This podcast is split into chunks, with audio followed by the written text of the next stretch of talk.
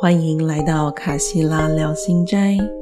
让卡西拉医师陪你聊聊心，疗愈你的心。各位听众朋友，大家好，欢迎回到卡西拉医师聊心斋，我是卡西拉医师。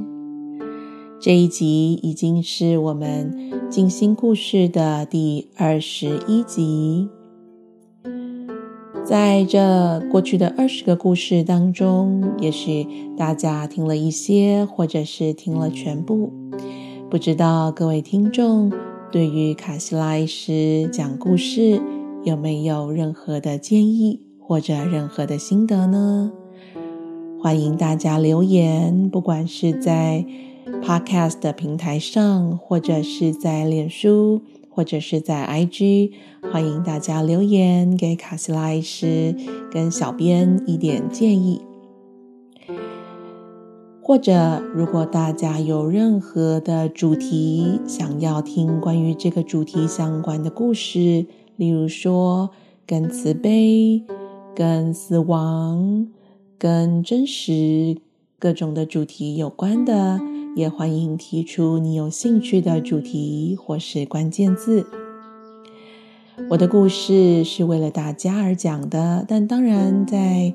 说故事的同时，我也从其中得到了一些学习，所以很高兴有这样的时间跟空间，跨越时空，我们以故事互相的聆听，互相的在一起。今天要跟大家分享的故事是11世纪的一个苏菲大师，他叫做 Abdul-Qadir， 我们姑且称之为卡特好了，卡特大师。他是当时在他所在的地方一位非常有名、声名远播的一个大师。因为他实在太有名了，所以在各个派别、各个学派的学者们都纷纷的来到他这边，想要见他一面，想要跟他会谈，想要跟他学习。因此，卡特大师他的会堂里挤满了想要见他的人。这些想要见他的人在这个会堂的大厅里面等待着，因为人很多，所以大家也就渐渐地形成了一种共识，要用一个统一的礼仪来排序，要用一个统一的礼仪在这里恭敬地等候着。而这个排序的方式呢，是依照他们本身的名声，因为来这边想要见卡特大师的，其实也都是有名的学者、有名的老师们，所以依照他们自己的名声，或者他们的老师的名声，如果他们是师承有名的大师，可能排位就可以在更前面一点，或者他们的资历、他们的年纪等等的。在这样的共识当中，这些在大厅里面等候着的学者，其实也喜欢这种彼此之间默默的一种微妙的竞争跟排序的这种感觉。他们能享受自己在这个排序当中，我是排的比较前面的，这表示我学得很好，我修得很好。而在这样的竞争当中，其实他们都是争取着想要得到卡特大师的注意。卡特大师是老师们的老师嘛，所以这些学者、这些老师也都想要这个卡特大师的注意。因为卡特大师他已经是一个在内在的修行上无懈可击的一位大师，所以这些追随者、这些想要见他的学者们认为，在这里是不容许那些没有知识的人、没有受过训练的人来到这里的。只有学识渊博的、够资格的，才能够来到这里，虔诚地等候着大师的召见。然而有一天，有3位学者来自不同的国家，他们经历了一趟朝圣之旅之后，来到卡特大师的这个地方。他们在旅行的时候，是由3个赶骡人牵着骡子载着他们前来的。他们才刚结束这个朝圣之旅，而在这个朝圣之旅之中，这3位学者觉得他们真是受够了跟这些赶骡人的相处。他们不太看得起这3位赶骡人，认为这些人是文盲，是没有受过教育的，太不优雅了。因此，当这3位学者来到卡特大师的会堂，看到这里聚集着跟他们一样的学者们，非常的开心，感觉我终于可以脱离这3位文盲，找到我的同伴了。在这旅途当中，我真是快被他们烦死了。所以这3位学者也加入会堂，加入这群学者们，想要能够见到卡特大师一面，甚至能够跟他有一些会谈与学习。不寻常的事发生了。卡特大师平常是不轻易走出他的屋子的，但这3位学者的到来发生了不寻常的事。卡特大师居然走出他的屋子，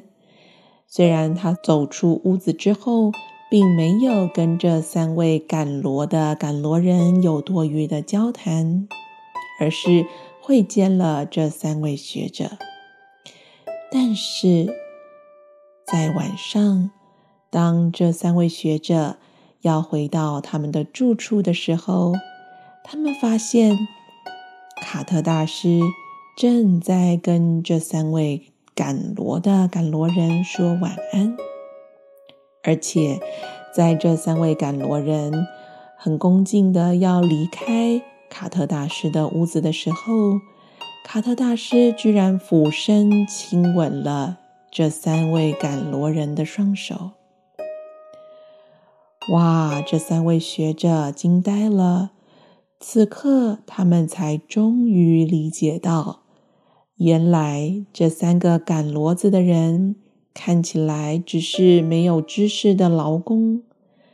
但是隐藏在这样的表象之下的是，他们是真实的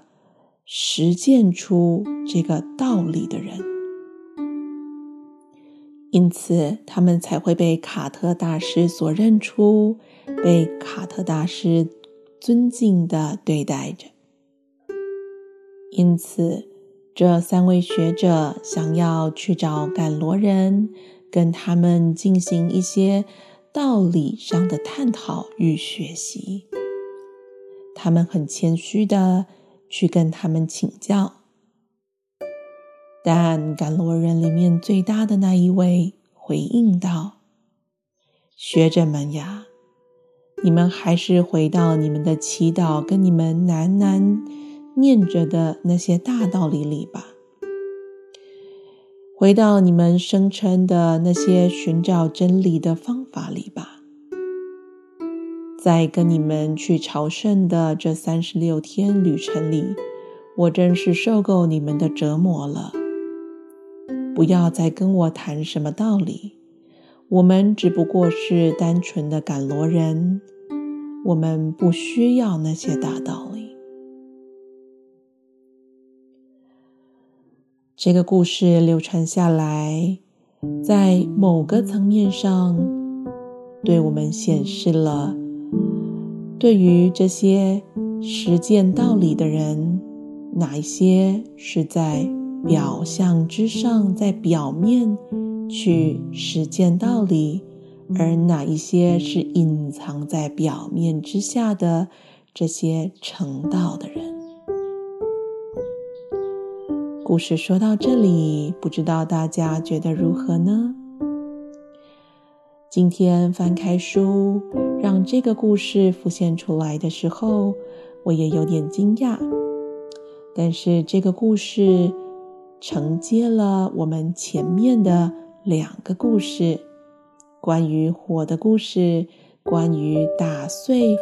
那个真实的自己长出金子的那个故事。感觉今年在这个故事的呈现上，卡西拉医师自己也被带领着，被一个更大的力量带领着，与听众一起来寻找什么是真实的道理，什么是真实的自己。我，真实的我究竟是谁？甚至真实的我是什么呢？今天的分享就到这里，祝福大家